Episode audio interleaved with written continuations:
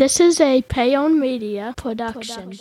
The following podcast on the Your Own Pay Podcast Network will contain adult content. Listener discretion is advised. More information about this episode can be found at yourownpay.com. Enjoy the show. Hey, bro, let's get into this thing. It's Damashe and Michael, just talking tech. I'm going to have to tear apart this Audio Hijacks. Well, not really tear the whole thing apart, but I need to do some adjusting. Because right now I also hear me, which I don't like, because there's a slight delay. I can deal with it, but I don't like it. It may be, actually be loopback. Nope, it's because of how I'm feeding. So I'm pulling audio directly out of Clubhouse so I can hear, like, Jeff talking. For example, right? So that means I'm also pulling my voice out of Clubhouse because I'm pushing it into Clubhouse, if that makes sense. The way that I'm doing the routing is what's causing me to hear myself. But it's cool. I can deal with it. And if I can, I'll just pull the slider down until we get done. And that's probably why that slider was down anyways. Yep, that is why I pushed it down, because I was trying to figure out why people couldn't hear me and I could still hear you. So I was trying to fix that. And this is what I normally do, is just push the slider all the way down. So if I don't respond to you, it's probably because I actually didn't hear you, because I did just push it down because I can't take it. Just that half a second delay, like it's just enough to be annoying. It makes enough to make a difference. Enough to make a difference, man. There it is. Okay. I have it down super low. So now I think I can deal with that. It's kind of like normal monitoring now. Oh, man. But yeah, I need to do some adjusting to this Audio Hijack session. I've been building my own Audio Hijack session, and that's been interesting. By the way, levels fine for you, or do I need to turn gain down a little bit? Nope, you are good. Perfect. So I tore my whole desk apart today. This wasn't in the show notes. Want to start with that? Yeah, man, let's start with that. I need to do this, actually. For some of the same reasons that you did it, probably all the same reasons you did it. My desk is a mess, and I need to reroute these cables in a sensible way, because I have been plugging and unplugging stuff for months and have it reorganized. But that's my thing. What about you? Yeah, so because I'm getting new equipment on Monday, I said, maybe I should reorganize this desk so I actually have place to put shit. And then I also realized that I have so much mail that it hasn't been processed, or stuff that I need to go through and get done. That was just, I'm like, oh, we'll just stuff this on the laptop. All of a sudden, my laptop's like 4 inches off the desk. And I'm like, this is weird. So I pulled everything off the desk, unplugged the computer, unplugged the mixer, thought about standing the mixer on its end against the wall so I had more room on my desk, and then I realized I couldn't do that, so I set it back flat on the desk. And then I went and grabbed these magic things called zip ties, which you probably shouldn't use on cables, because if you ever need to loosen them up, you're gonna have to cut them with scissors or a knife, but I made them loose enough. Well, the problem is I have a 10-foot XLR cable, and that and the headphone cable would get tangled up. I need to buy another headphone cable just to have a spare one, which, by the way, if you didn't know, Damashe uses a mini XLR on the headphone end. That cable was getting ran over. My headphone cable was getting ran over by the chair. The microphone cable was all looped around the desk so it wouldn't get in my way. And so I just took everything apart, put it back together after I zip tied the cable so there was more room under the desk, and the cables are closer to the top of the desk. Now, I realized I zip tied them when I went to stand up, and realized I couldn't stand all the way up with the headphones zip tied, so I need to loosen that up a little bit. But aside from that, that's the main reason. It's nice, though, because now I can find stuff on the desk until it gets dirty again, probably Monday. So my first suggestion is going to be these really, really magical things called Velcro ties. They're called Velcro ties. Yes, yeah, sir. Yeah. They are amazing. I know. I spent my monthly allowance on Amazon and other places today. I got to ask Mallory for permission for them Velcro ties. Actually, they could be a business expense. There you go. There you go. See, now you're learning how it's done. Yeah. Yeah. Slowly but surely. So, Damashe, what did I buy? What did you buy? I don't remember the name of the microphone. That's the one you told me to buy. So you bought the Shure Beta 87A handheld condenser hypercordia cardioid microphone. See, you know the words. And I bought a Cloudlifter.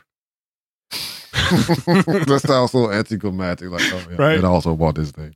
Right. But the Cloudlifter we're going to try with the Q2U first to see if it will work for boosting audio. Actually, you are probably going to answer the question I was asking myself earlier today, too, when you get your equipment in on Monday, because the Shure is a condenser mic. So if it works, then I know I don't have to worry about that problem.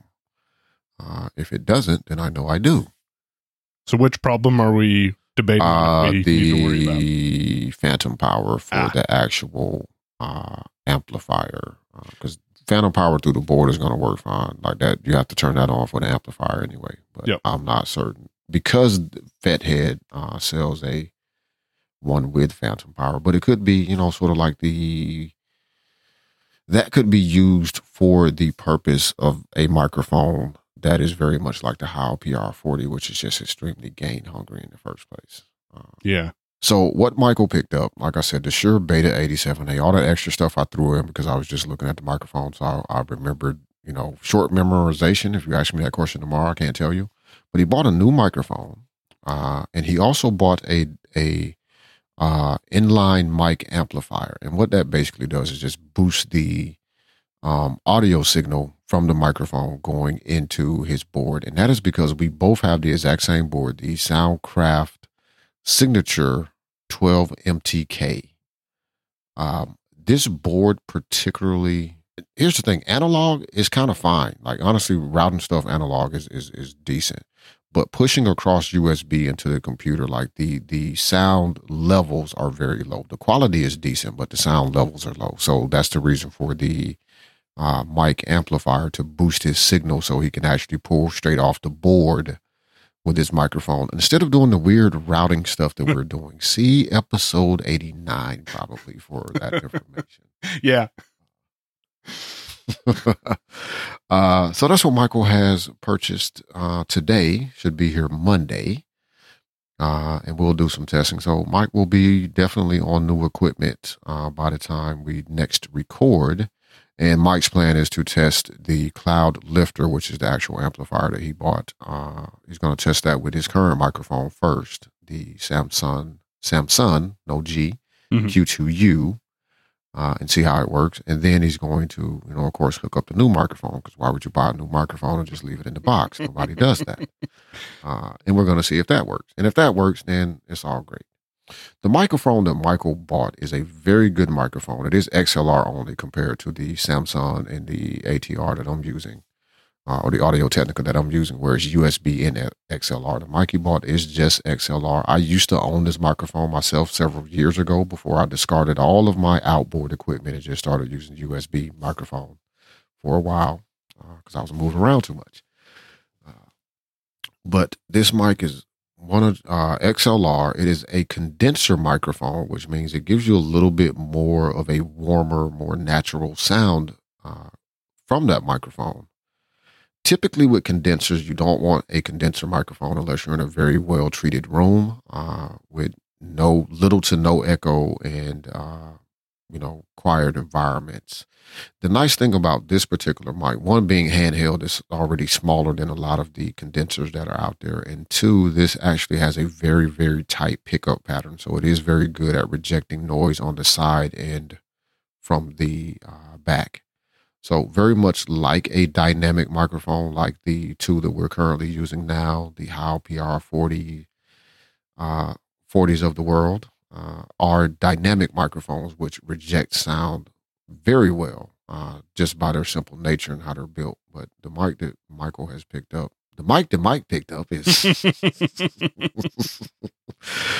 is really good at that. I love that microphone when I had it. It's one of my favorite all-time mics that I've ever used and owned. You're going to get me in trouble, Damashe. I didn't pick anything up.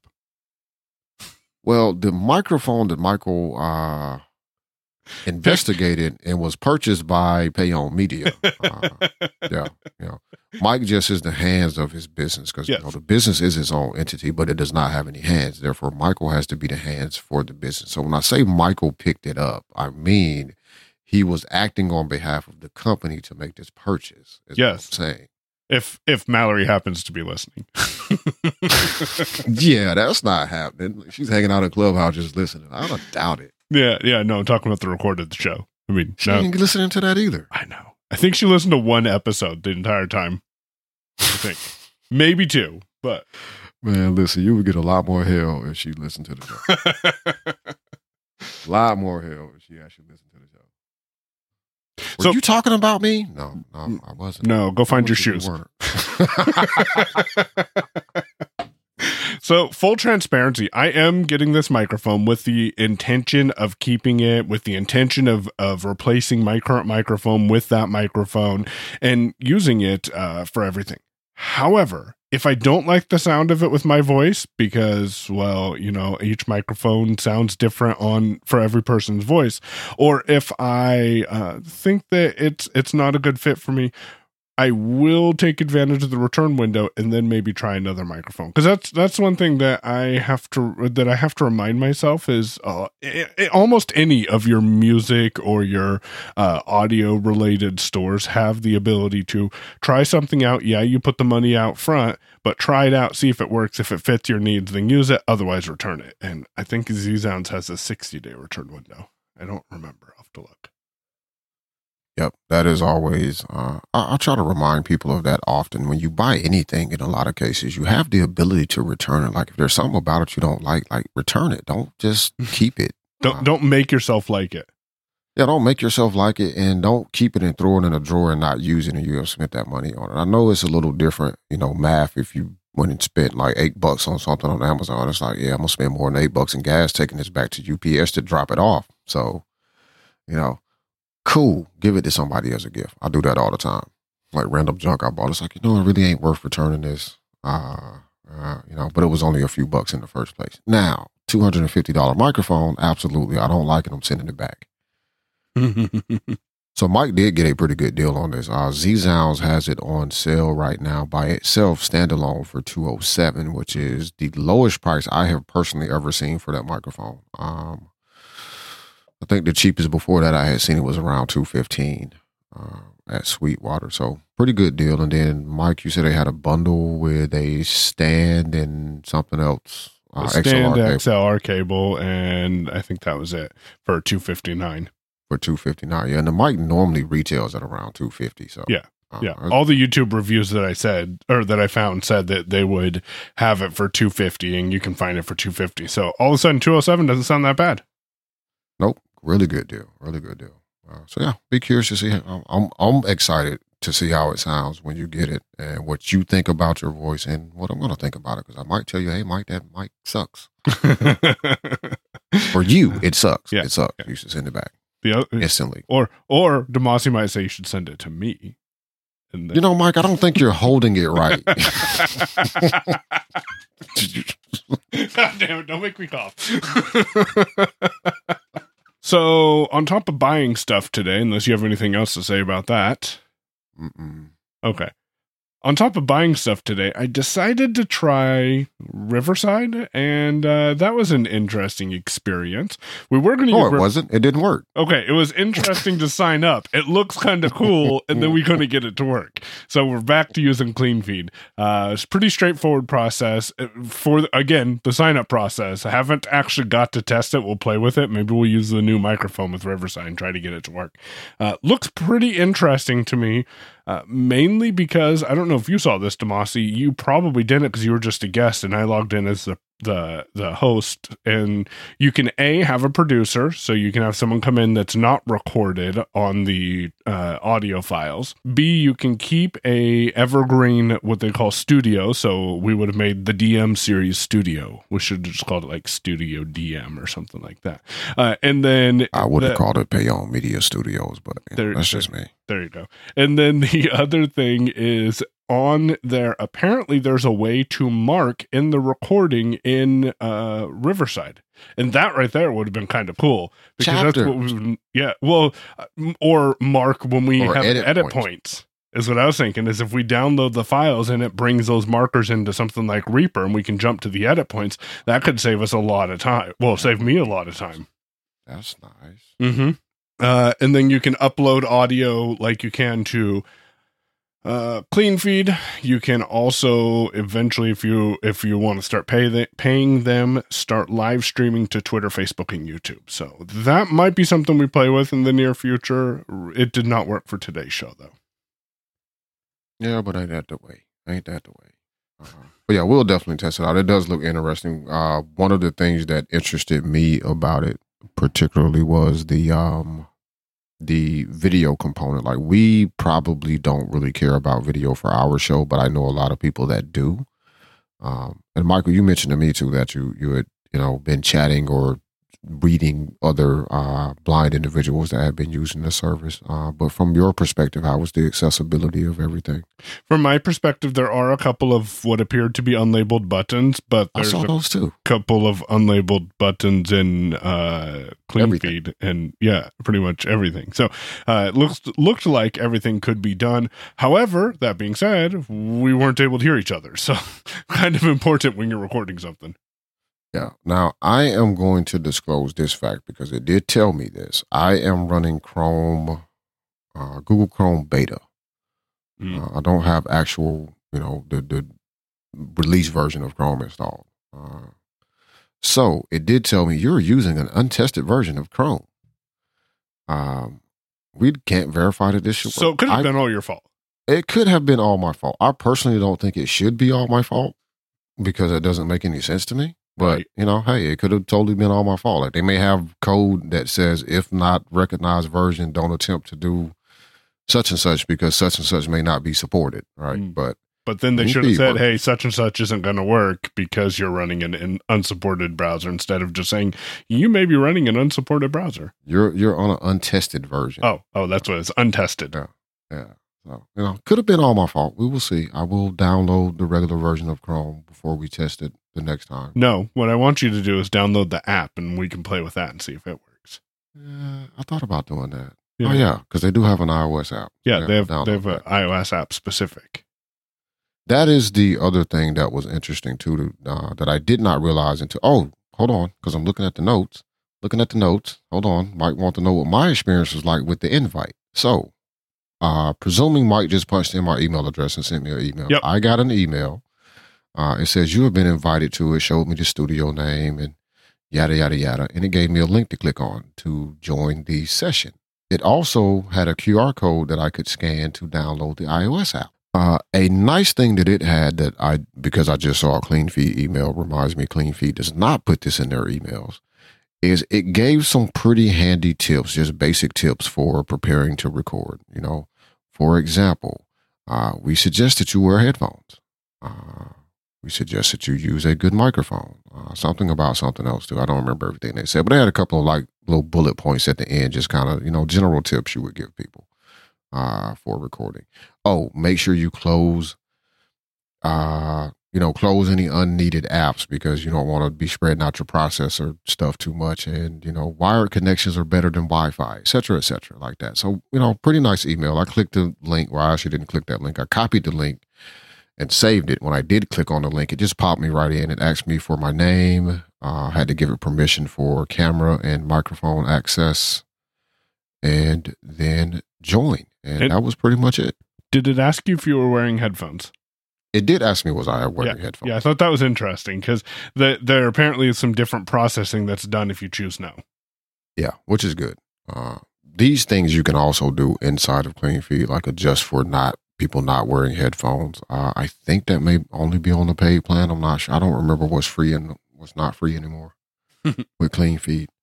But yeah, it's an interesting potential solution for recording podcasts, especially if you're interested in video content or streaming your video to like YouTube or Twitter or Facebook.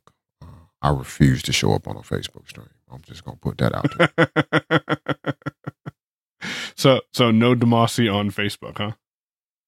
I mean, you know, honestly, if I don't have to do anything, like if you connect to Facebook and stream it over there, sure, I don't care.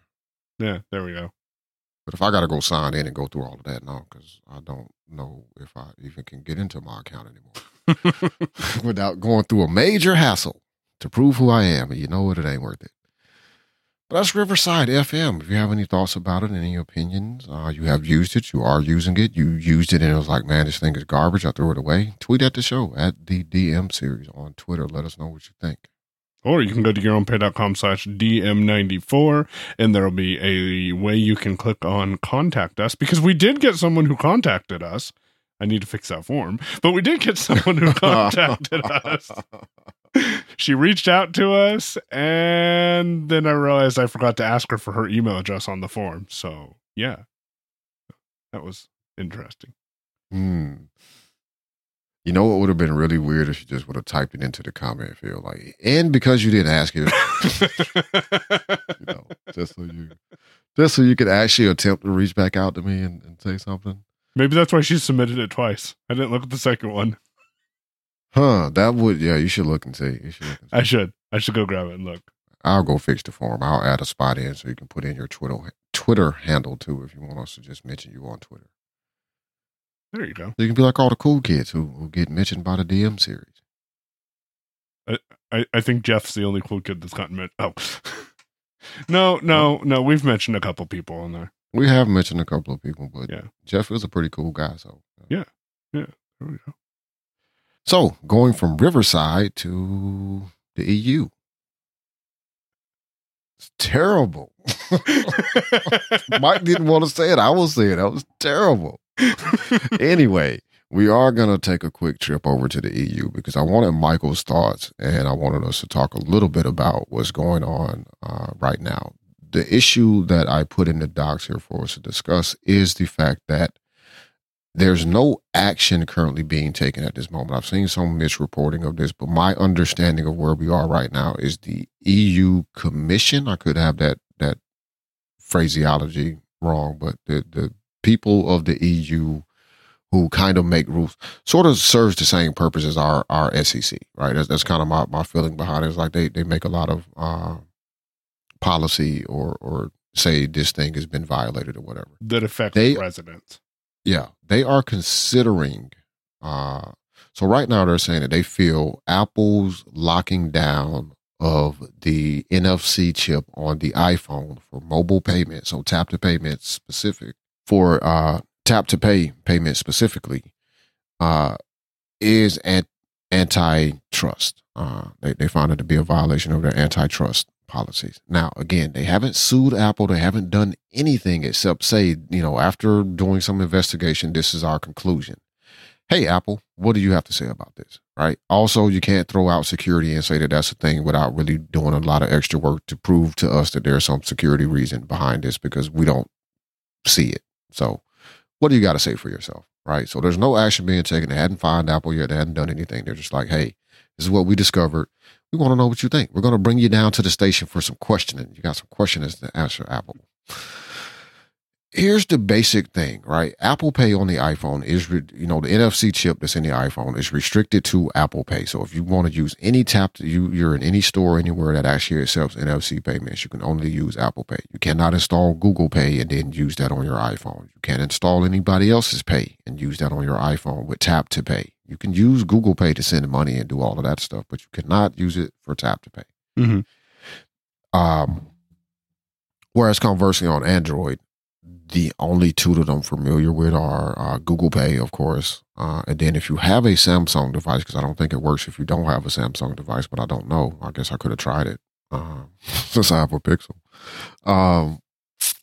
You have Android Pay and Samsung Pay. There probably are other payment applications in the world that also can make use of Tap to Pay through the Pixel. I mean, through the Android phones and their NFC chips. So they're saying Apple's restriction of only using Apple Pay with Tap to Pay is anti-competitive behavior. They are squashing and throttling and smashing all of the possible innovation that can happen in the mobile payment space because they won't let anybody else use that chip to do Tap to Pay. I've got some thoughts about that. So do I. So my first thoughts on that are... Oh, okay. Man, I really want to know what you were going to say. So is this only them going after Apple? Because though Google may not allow Samsung Pay to work on Google devices, is that restriction still available? And is this just, I feel like people in power pick on Apple too much. And I'm not the diehard Apple fanboy that some people are, but I feel like the Apple, because of the size that they are, gets picked on more than any other manufacturer. So I somewhat agree with what you just said. I would say even more to kind of narrow that focus a little bit. My belief is that whenever there's a company that is kind of being picked on and they're getting in the news, like, I mean, you go back a couple of years to Facebook, right? Or maybe a year or two ago to Facebook, right? It's like every other week there was somebody going after Facebook for something, right? Whether you know, deserved or not deserved, right? There were people going after Facebook for everything just because somebody started on Facebook, and it's like, oh, well, we better jump on the bandwagon too. I feel like that is where Apple is right now, is that every time I turn around, there is somebody picking at something. Some of it is justified. Some of it is not. Some of it I feel like is like, well, hey, we're going to jump on the bandwagon while there seems to be and the EU in general, to be fair, has been trying to crack down and readjust their policies and rules to somewhat corral these very, very large companies. So that would include your Apples, your Microsoft, Google, Facebook, like tons of companies, Amazon, like there. But it does seem like there's an outsized focus on Apple at the moment for every little thing. It's like, you know, as soon as Japan started in on this, and then here came Singapore with that, and Korea with this, and it's like now all of a sudden every week there's somebody going after Apple and saying something is antitrust, anti-whatever. Some of it I can agree with. Some of it I absolutely think is just ridiculous, and you're just jumping on the bandwagon because there seems to be something in the wind that's like, oh yeah, down with Apple, right? You know, kind of like when people jumped all over Microsoft in the late 90s, early 2000s, right? Everybody was down on Microsoft. With this particular issue here, I don't know the answer to your question. I'm going to actually test that because it didn't occur to me until I was talking that I could see if Samsung Pay was possibly available on the Pixel and if that would work. Because it could be that, hey, Google locks down the NFC chip to only work with Google Pay on the Pixel. Like that could be the case. Is that now anti-competitive behavior on their part? I can see sort of both sides of where the EU is coming from. I feel like this is one of those issues very much like the GDPR, where I understand what they're trying to solve or the issue that they're trying to get to the bottom of, the thing they're trying to do. But I think they're going about it the wrong way. In the case of Apple and Apple Pay and the NFC chip, like number one, my first thing is, Apple never had this open and then closed it and said, oh, well, now that we have Apple Pay, you can't do this anymore. Now, some of the claims about them and Apple Music, I can see that a little bit more. It's like, oh, well, you could do all of these things with music apps until they started their own streaming music service. And it's like, oh, we're going to, you know, now start doing things that put our streaming service above everybody else's. Like that is a fair comment. With Apple Pay, there was no NFC in the phone until they put NFC in the phone just to do Apple Pay, right? It's not open. It never has been open for anybody else to do anything with it. I know that's sort of the crux of their argument, but my point is I don't feel that just because the only way you can tap your phone and pay using iOS and, the iPhone and the Apple Watch specifically is if I were given a choice to use Apple Pay or some other pay tap to pay method on my phone, I would still just use Apple Pay because I don't care. It's never bothered me that all I had on my phone was Apple Pay. Like that's, you know, that seems to make sense to me. It's an Apple phone that has Apple Pay. I don't even want to use another system on my phone because I don't want the confusion. And the reason I say that I feel like this kind of strikes a little bit along the lines of what ended up happening with GDPR is GDPR's purpose was to ensure that people were aware of the data that was being collected on them and that they had to explicitly opt in and say, yes, I'm okay with you collecting this data, or no, I don't want you tracking me, right? That was the overall point. But the result of how they went about doing it is every single website you go to, there is a cookie notification that you have to dismiss. And depending on whether or not the site collects a ton of information or very little information, or whether their web developers were feeling magnanimous that day or not. You sometimes can't even read the content that you clicked on the link to go read until you do something about their freaking cookie policy. Mm-hmm. That is not a better experience for me, the consumer. That's not a better experience for me, a web browser user, to have to deal with this every time I go to a website. And in a lot of instances, it actually creates accessibility issues because you get stuck in a little frame that you can't get out of. And I feel like that's what they're headed down the path of doing right now, by at least right now indicating that they're going to go after Apple to force them to open up NFC so that Google can come in and put Google Pay on my iPhone, and Samsung can come put Samsung Pay, and Amazon can put Amazon Pay, and PayPal can put PayPal Pay. I don't want all that crap on my phone, man. Right. Like, why do I have to do this? And as someone who might not be as technologically advanced, you just want something that's going to work with the system. Right now, Apple Pay, that works. I guess the most frustration I get is when I try to add a card and it's like, your bank is not supported by Apple Pay still. And I'm like, really? It's 2022. Why are you not supporting Apple? Right. Or Damashe would have got paid earlier this week. And then the other thing is, remember, it's only the payment processing aspect of it, because you can use the NFC reader in your iPhone for anything. I use it for time tracking. I also use the NFC reader for logging water and all that type of stuff. But when it comes to making payments is where the issues arise. Yeah. And that's specifically what they're focused on.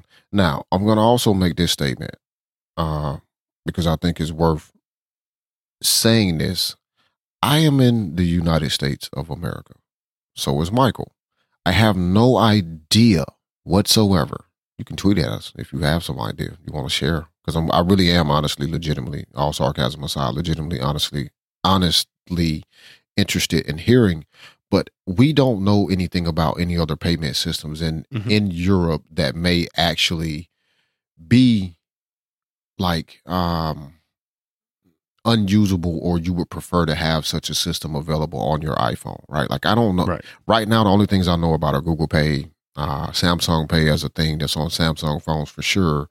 And that PayPal, I sort of feel like, are the ones who initiated this whole deal because they want access to something that they're not getting. But they also can't do that on the Android phone as far as I'm aware either. I actually don't use PayPal enough to know, but I don't think you can tap to pay with PayPal on your Android device either. And then it comes down to the merchant support too. There's that.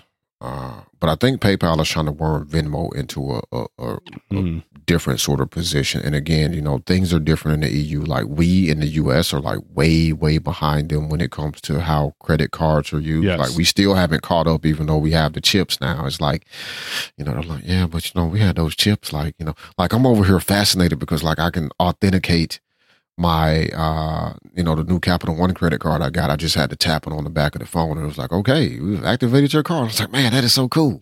I'm out in the EU hearing this right now. It's like, man, I was doing that 20 years ago. Yes. Welcome to our life. Welcome to 2003, sucker. Yeah. So if there is actually legitimately a thing in the EU that you cannot do that you wish you could do. If we have any EU listeners, I don't think we actually track I don't look at them. We don't look at the geographic breakdown. But if you're in the EU and you're hearing this, or if you are hearing this and you know someone in the EU that can answer this question, or you spend a significant amount of time over there so you know how things are, let us know for sure. Because I can't think of any reason that they're doing this other than because they can.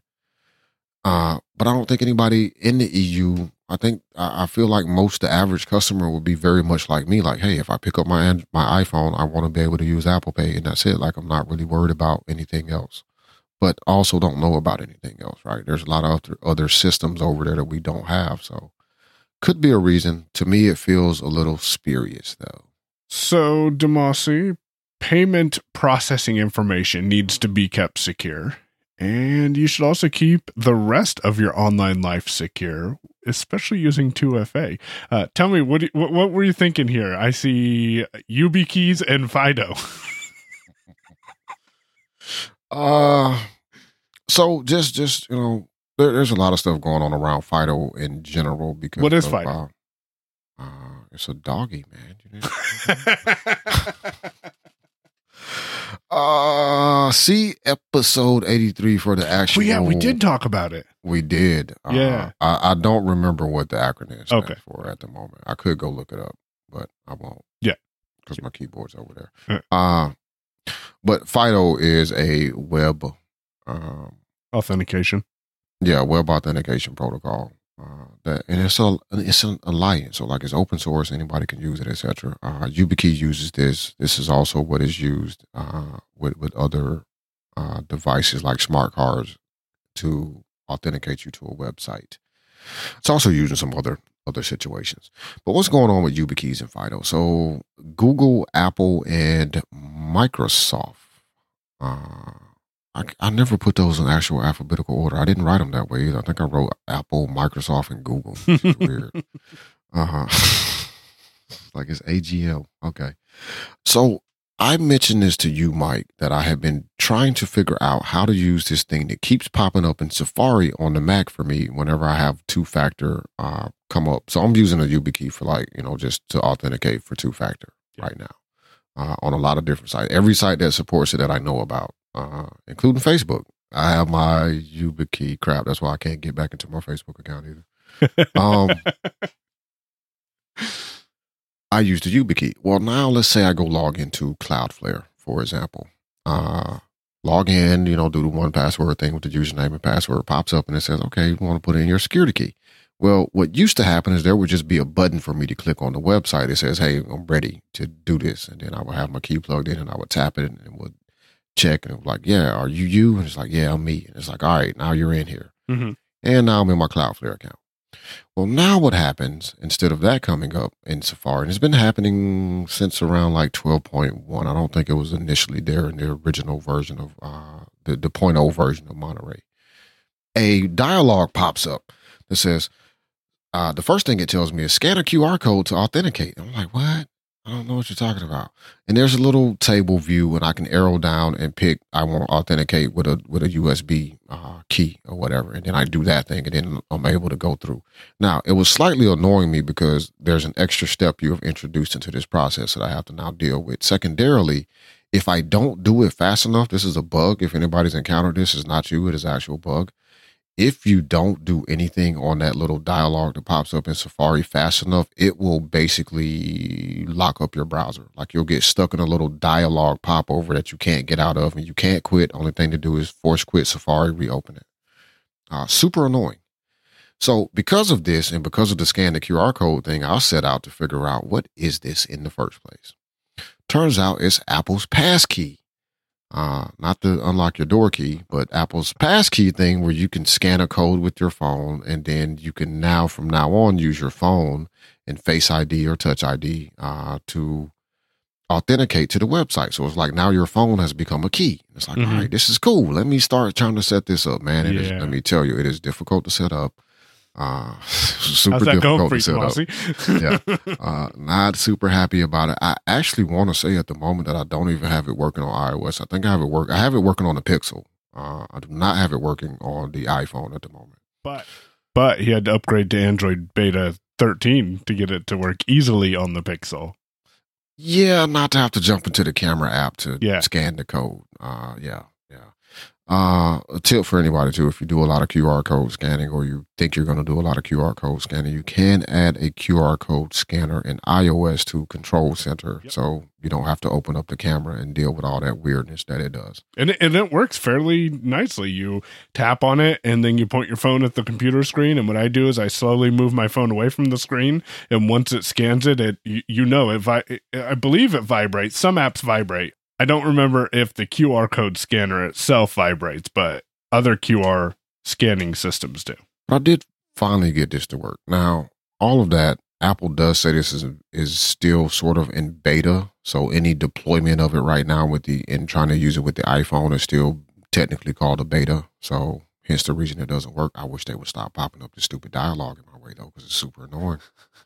Super, super annoying, Apple. Just saying, if it's a beta, I should be able to turn it off. I'm like, hey, don't show me this passkey crap right now because it doesn't work. But The good news about this is that Apple, Google, goes back to where I started at, Apple, Google, and Microsoft. There we go. Alphabetical order. There's no favoritism here. They have, so before I get to that, let me step aside for a second. Google also has a similar thing, right? Here's the reason I was able to set this up on the Pixel. And Microsoft also has this with, I don't actually know how Microsoft is doing this. Maybe they're doing it with their Authenticator app or something. I didn't look into that. But my first concern about this, so essentially, if you get this to work on the iPhone, get it to work on the Pixel. So right now, I can log into Cloudflare using my username and password. And then instead of using a YubiKey or a two-factor code, I can pick up my Pixel, scan a QR code, and touch my fingerprint to the phone to actually authenticate it as me. And then it will pass a signal back to the browser and it will say, hey, yeah, I'm me. Let me in. And then it lets me in, right? I mean, it's a little bit more, technical than that, but that's essentially what's happening. Now, here's the immediate, well, I'm going to stop for a second. Mike, do you see so Apple's implementation of this will allow you to do this on your phone, but it'll also sync your passkey, because now think about it as like a virtual YubiKey, right? Well, now this key is being synced through iCloud to all your devices. So great. Eventually at some point, this would serve as the backbone of a passwordless login system. So instead of, me going to Cloudflare, entering my username and password to log in, I would just go to Cloudflare and say, use passkey, and then scan the QR code with my phone and log in, and there we go. All right, nice world, great world. iPhone is happy. Google also doing a similar thing. Passkey on the Android phone, and it will sync through your Google account, so it will come over to your other Android devices. I don't know Microsoft's implementation details because they don't have a phone. But do you see the problem instantly? At least that I saw with this immediately, and I was like, man, I ain't doing that. I imagine the problem you've seen is, well, Michael decides he wants to use Google today, but his key's on Apple, and you can't synchronize them between the two different platforms. That was the problem. Yep. It's the reason I have no longer been playing with it, because I'm like, I ain't getting trapped in that situation, man. No, nope. Sir. Nope. So the good news is that Michael ain't have nothing to do with this. At least I don't think he did. I don't know. Mike's a little connected. Mike's a little bit more connected than a lot of people know he is. So I don't know. Maybe Michael did have something to do with this. And he does know Jeff, so who knows? But Apple, Google, and Microsoft have announced together that they are going to be working on a way to ensure your passkeys can be cross-platform, which does solve that problem, right? Because that was the first thing I thought about when I actually read up on how it worked. And I was like, oh, well, I'm not doing that because then I'm stuck. So they have announced that. That is going to be a cool feature. Essentially, once it actually gets deployed, sites get updated to actually support it. And there are devices, I think we're still several years away. Passwordless as a thing keeps moving because there's always, how do we do it first? How do we make it work? Second, how do we make sure everybody can do it before we just flip a switch and say, okay, the only way you can log into Google now is using this passwordless method. But eventually where we will get to, and this is actually a really good step towards that process, because they're going to allow you to sync these keys in some sort of cross-platform way. One, it makes me think that we're still not quite to the point, at least going down this path that they're taking, relying on your phone and some sort of account. We're still not going to be getting away from passwords because, well, I will at least have to sign into my Apple account, right, in order to access, or my Google account, or my, Microsoft account, in order to access my key in the first place. So doesn't solve that problem. But as we move further down the line with other websites, eventually you'll be able to go to Cloudflare or Google or Facebook, and instead of having to, pop open 1Password or whatever, or keychain, and fill in your username and password and then do two-factor, you'll just scan a code with your phone, and then it'll say, hey, we see you're trying to log in. Is this you? Are you really trying to log in here? And then you do Face ID or Touch ID or whatever, and then it says, oh, okay, we're going to let you in here, and then it lets you in. We're a ways from that. We're still a ways away from that, because I still don't see how you resolve the problem of how do I access my key in the first place if I'm getting a new. So if I drop my phone tomorrow and crack it, right? And I need to order a new phone, even if AppleCare or whatever protection plan will cover my repair or replacement, I still have to get a new phone. When I get that new phone, I don't have a key to authenticate to Apple or to authenticate to Google to get into my Android or my iPhone. So I still need a password, right? Yeah. Yep. So we're still a ways away from that, I think. The extremely funny thing to me is, and I think we may have talked about this on a prior episode. If it was pre-episode 60 of the show. Steve Gibson from Security Now came up with a login method using QR codes, funnily enough. It's like this exact system called Squirrel. I keep meaning to send him a tweet. It was like, so can you talk about this on Security Now and what you think about it? So his system was called Squirrel, SQRL. And it was centered around, first and foremost, he answered all of the questions that I just asked, which is how do I deal with my identity or my passkey when I get a new device? How do I back this up in some sort of way where I'm able to retrieve it when I need to get into a new device, brand new, and I don't have a old device to authenticate myself? He answered all these questions. We'll put a link in the show notes to Squirrel, just a quick, reasonable, non-technical overview of how it works. I will summarize it fairly quickly here though. So you go create an identity with Squirrel. You have an app on your device, and he covered all the devices. There's Mac app. There's a Mac app. There's an iOS app that is still in beta, mostly because I don't think Squirrel has been moving anywhere. There are Android apps. There are plugins for there's a ecosystem and some infrastructure built up around it. It's just nobody's talking about it because they're doing their own thing. But I have a Squirrel identity. So the way that I did is I opened up a Squirrel client. That's where you start. Get a Squirrel client, whether that's your phone or on your computer. You generate a new ID. You first have to, you put in a password that you're going to use to unlock that identity if it's been locked. You haven't used it for a while or whatever. So there is some protection there. It will take advantage of any biometric, authentication methods on the device that you're using. But you have to have that password. So think about it kind of like your one password for 1Password. Once you have generated your identity, it forces you to do one or two things, unless you really just want to be stupid. Either print out your QR code that you can scan to reattach your identity to a new device, or save it, in PDF form somewhere secure where you can retrieve it. Right. Once you've done that, you have your Squirrel identity. Let's say Google supported this method. You would go to Google, you would log into your Google account the normal way, and you would say, hey, I want to switch over and start using Squirrel to log in. Okay, scan this QR code. All right, you scan the QR code, it will bounce to your Squirrel app. Squirrel would send it your public key because it's still kind of using public and private key cryptography, which is also what Fido uses. And say, okay, we have your, public identity. Here's, we have now, created a Squirrel identity for Google. Now, the difference in this and a lot of other methods is that Squirrel actually has a single identity for each website. So let's say, for some reason you wanted to abandon Google or whatever the case is, that identity is only tied to Google. So you can't use that same identity to log into a different app, right? And when I say identity, the information that Google is holding is specific to Google. Right. You still have just the one identity that you have on your devices, but Google has a single use of, hey, this is Michael Babcock. When you go to Facebook, Facebook is going to have a different piece of. So if Google and Facebook sat down and were like, oh, we're going to compare information on this Michael guy that we have in our system, they wouldn't be able to match up the two keys that they have. Right. Because they're both different. Right. So. All of the questions that I just asked, they were solved solutions by Steve. It's a pretty nice system. I have used it. I toyed around with putting a plug-in on a WordPress site at one point, but then I decided not to do it because I was like, Mike's probably not going to go through this process, so we won't do it.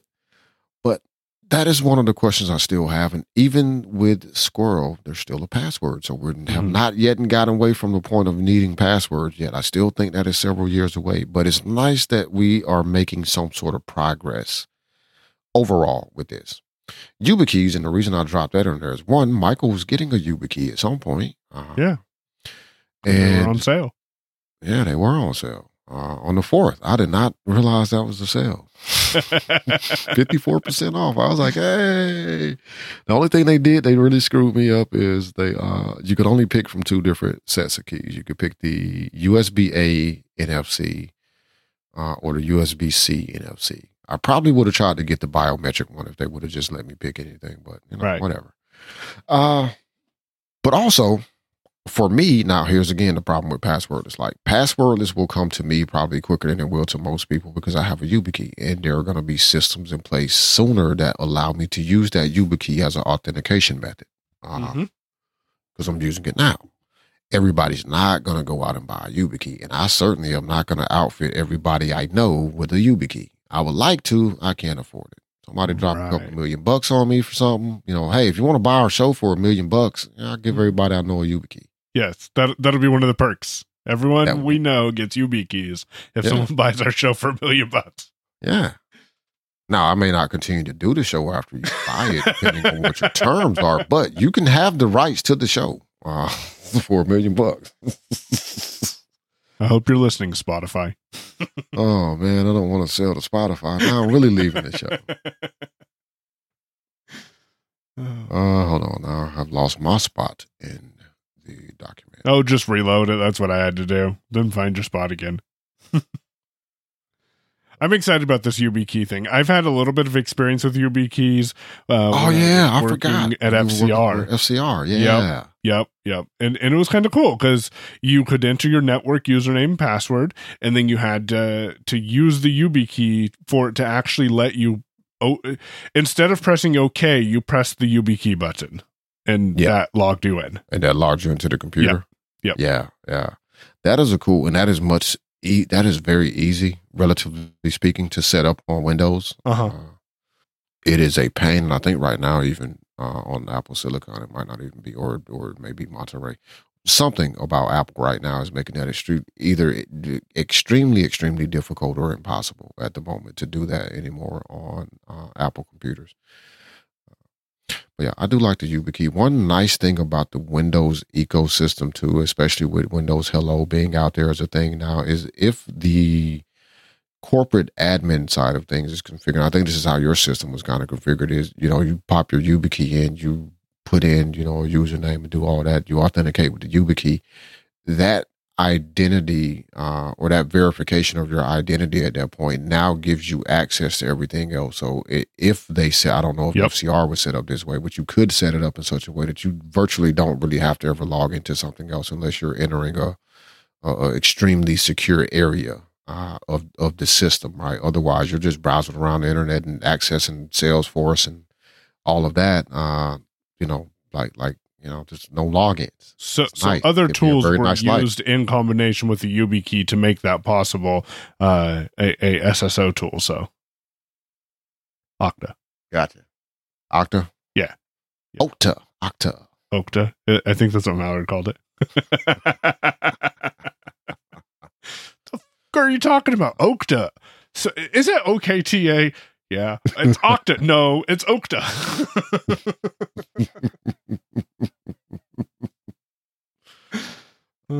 She's been watching DTNS. That's where she got that pronunciation. Okay. That all makes sense, you know, because that's what she has to do at 1:00 in the afternoon. Watch DTNS. All right. She ain't doing nothing else. No, not at all. Shoes on Amazon. So yeah, I'm excited for this. It'll be fun. To implement it into my security processes and systems that I use online, and find all the places that'll take YubiKeys, so that way I can use it to not have to enter a code from Authy or stuff like that. So yeah, there's a lot of cool, and the specific model that you're getting. So NFC is there, so that's great because you can tap it on the back of your phone because that's not locked. No, it's not. Although you cannot pay anybody with it either. Okay. Good to know. That.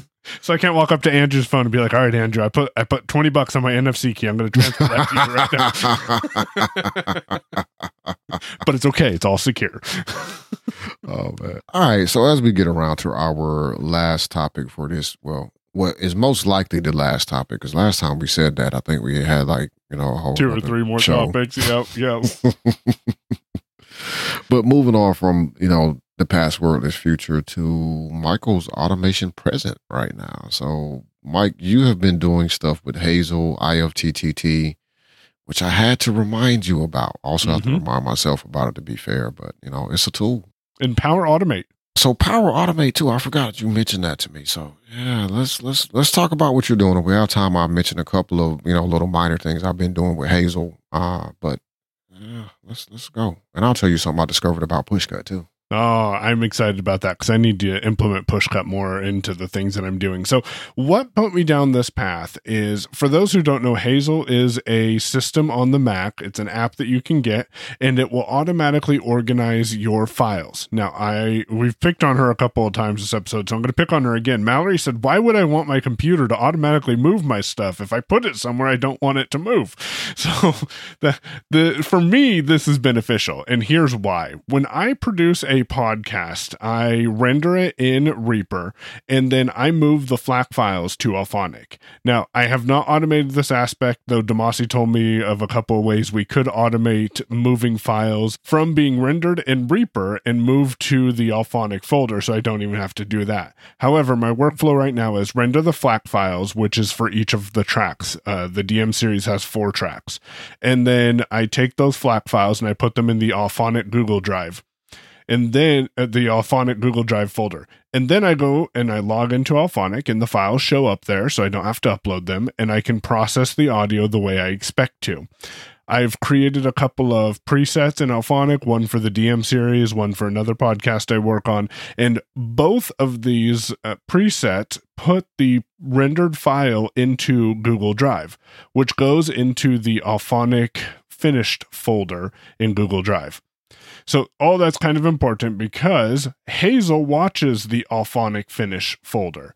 And when it sees right now currently any files that say let's get to work, it will take that let's get to work file and put it into the let's get to work folder in my Google Drive folder automatically. Now, know that Hazel can put files anywhere. I was working on another podcast where the co-host and I share a iCloud folder. By the way, Apple's sharing of folders feature really sucks. Just saying. So it takes the file from Auphonic finished and it moves it over to that iCloud drive. So I just wanted to reiterate that. So that way you don't think that Hazel is limited to watching Google Drive folders. Everything that I'm doing though is just in Google Drive. So when it sees a file that starts with the words, let's get to work, it moves that file to the let's get to work folder. Then IFTTT is watching that Let's Get to Work folder. And when it sees that a new MP3 file has been added to a specific subfolder of the Let's Get to Work folder, it sends an email to the team to say, hey, this podcast is edited. You can go publish it. Do what you need to with it. And then my automations stop. And when I realized that I was using local-based file automation and internet-based automations, I'm like, this is kind of cool. Now, it might seem basic to some, but to me, it's saving me a lot of time. And more importantly, it's saving me the step of having to send people an email to say, hey, your stuff's done. Because usually my mental workflow is, if I'm done with something, I want to be done with something. So when it's done in Auphonic, I don't want to have to worry about doing anything with it. And then Power Automate, I've been playing with that a little bit. The only thing that I'm doing with that is a very unnecessary automation, but I used it as a demo. So if I add a new calendar event, I'd like to do some time-based rules on this.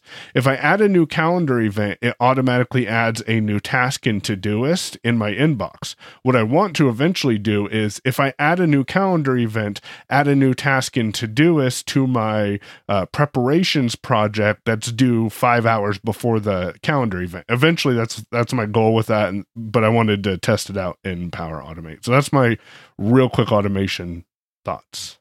So what is Power Automate? I don't know.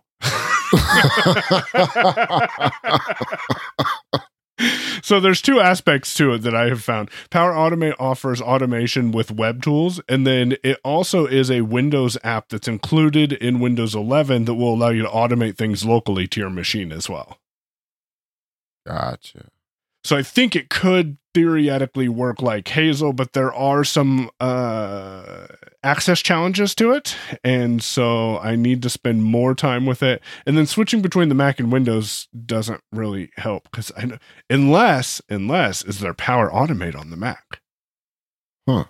And that I do not know, but I will Google it frantically. Well, you tell us what you were talking about. So, hold on. You just said you were Googling. Okay. There is a Power Automate desktop app on the Mac. Huh.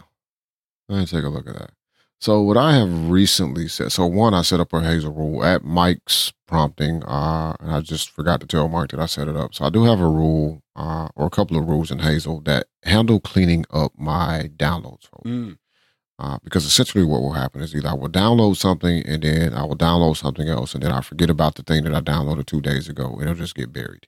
So first thing that happens is if a file is older than a week, it moves it into a subfolder inside of my downloads folder so that I will see what's in there, like don't lose stuff. The second thing it does is if a file has been sitting there for longer than 20, I think I set it at 21 days. And it is of a file type of either EPUB or PDF. It will move that file to the uploads folder in iCloud for Voice Dream Reader. Ooh. And reason is because oftentimes that's the reason that it's usually the reason that it's sitting there because sometimes I forget that I can actually add files from back to yeah. So it'll just be sitting there until it's like, oh, let me get all these ebooks and put them in there.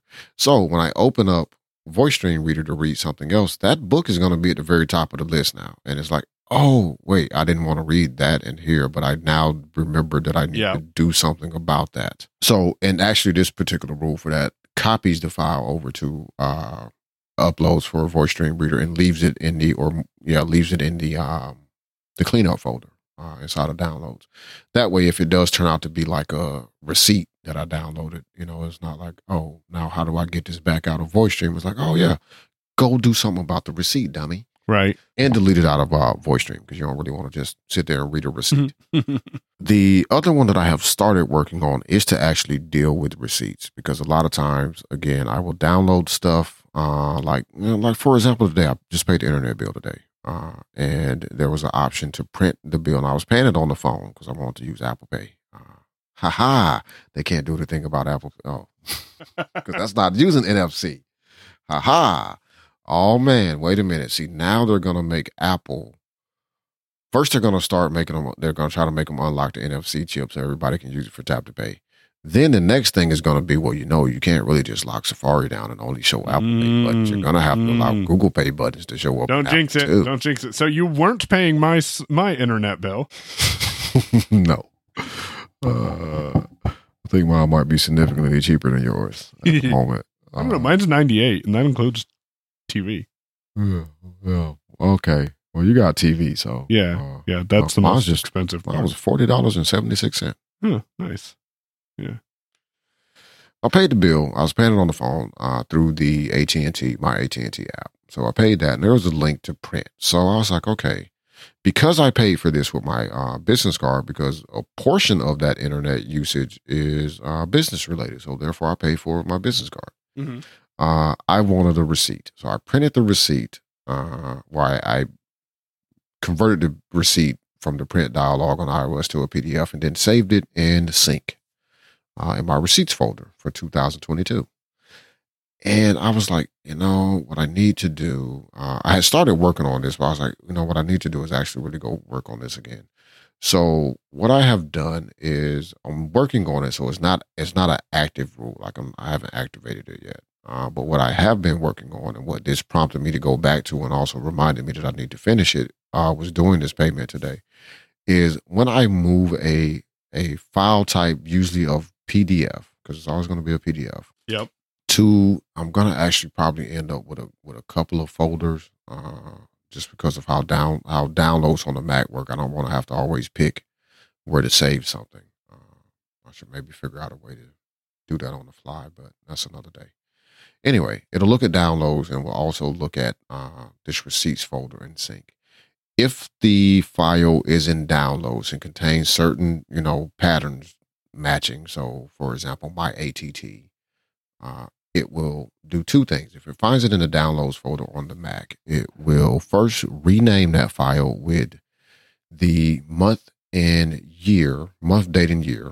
I think I have that going in reverse order. So it's year, month, day. So it will be 2022. 0506 would have been what today's was, followed by AT&T-internet. And then it will move that file, if it's in downloads, over to my 2022 receipts folder in sync. There you go. And then you don't have to think about it. All you have to do is save the receipt, and then the computer does the rest of it. Uh-huh. And that's the key for automation. Until you stop thinking about it, and then 6 months down the road, you're like, why is this not working? Oh, yeah, because now they're called Fiber by AT*. So, and this is the reason I haven't activated this yet, is like I need to, I'm kind of slowly compiling like some different terms that you're going to see, that I will see. So, for example, with the AT&T receipt, looking at this one today, it's like, okay, I recognize that AT&T is going to be in here. This account number is going to be here. So look for this. Hazel can look inside of files too. Yep. I always forget that it can look inside of text files, whereas like MP3s and stuff like that, it has to look at or FLACs, it has to look at the file name, but it can look in PD. That is, yeah. So I want to work on that to say, look in here, and if you see this, then do it. You could even just do it based on just the account number, because your account number is not going to change. Nope. So, yeah. And if it's already in the sync folder because I downloaded it, like I paid the bill on the phone and did what I did today, then it will just rename it and leave it where it is. But that way I can very quickly find my receipts. And that is an automation that I should have set up, and I kind of halfway had it set up several years ago. Subsequently reset the Mac at some point or got a new Mac or something. And didn't back up his Hazel rules. And did not back up my Hazel rules. And I didn't want to go figure out how to pull them out of the clone that I had. So I was like, screw it. I'll just start over, man. Yeah. Because one of the reasons I always install Hazel, because as soon as I install the application and then delete it and I don't get this pop-up, I'm like, oh, got to go get Hazel, is there's an option in Hazel to say clean up app data. Ooh, I forgot about that. Yeah, so when you delete an app from the applications folder, Hazel will look through your system and it will offer, usually it's just like in the library application support folder, but it will go clean up those files because a lot of applications don't do that, and get those out of your system. And you can choose to keep them or choose to delete or selectively save some of them and delete others. But it's a handy feature for me because usually I want all the stuff going out of an application if I delete it, because it's probably because it's not coming back, or I'm deleting it with the intent of like, okay, this app is for some reason went sideways. I need to delete it. I need to scrub all its data, restart the computer, and then reinstall it. Yeah. Right. Well, it doesn't help if the same corrupted files are still in the library, because when you install it and open it up, it's like, oh, hey, I see myself already here. Yeah. Hey, I'm back home. Hey, I'm going to do the same goofy thing I was doing that made you uninstall me in the first place. So Hazel, super powerful application. I almost put a Mac Mini in the cloud just to run Hazel. Mike didn't want to split the cost for it though, so that's why I didn't do it. No, but it would be nice. And Hazel might bring me back to the Mac full time. I say that every episode, I think. Well, you say that about an app just about every episode. Yes. See, maybe I should just do it and then go from there. Go switch back over to the Mac. So there's still the efficiency with Google Docs. Oh, yeah, but yeah, there's Google Docs. Yeah, but no, I was thinking about Zendesk. Work. Yeah, Zendesk. Yep. I know it was Zen something. I don't know why I couldn't come up with this. I kept wanting to say Zencastr. I'm like, that's not it. No, because you were looking at Zencastr today. Yeah, it was. Yeah. Yeah, there's the efficiencies there, Hannah. It is. Yep. That's the big. And then Word, because you're using Word on Windows. Have you tried Word on a Mac at all? Yeah, we're not going to talk about that. I have, and it's not been that pleasant of an experience. Although it hasn't been as horrible as it was in the past either. It's just not.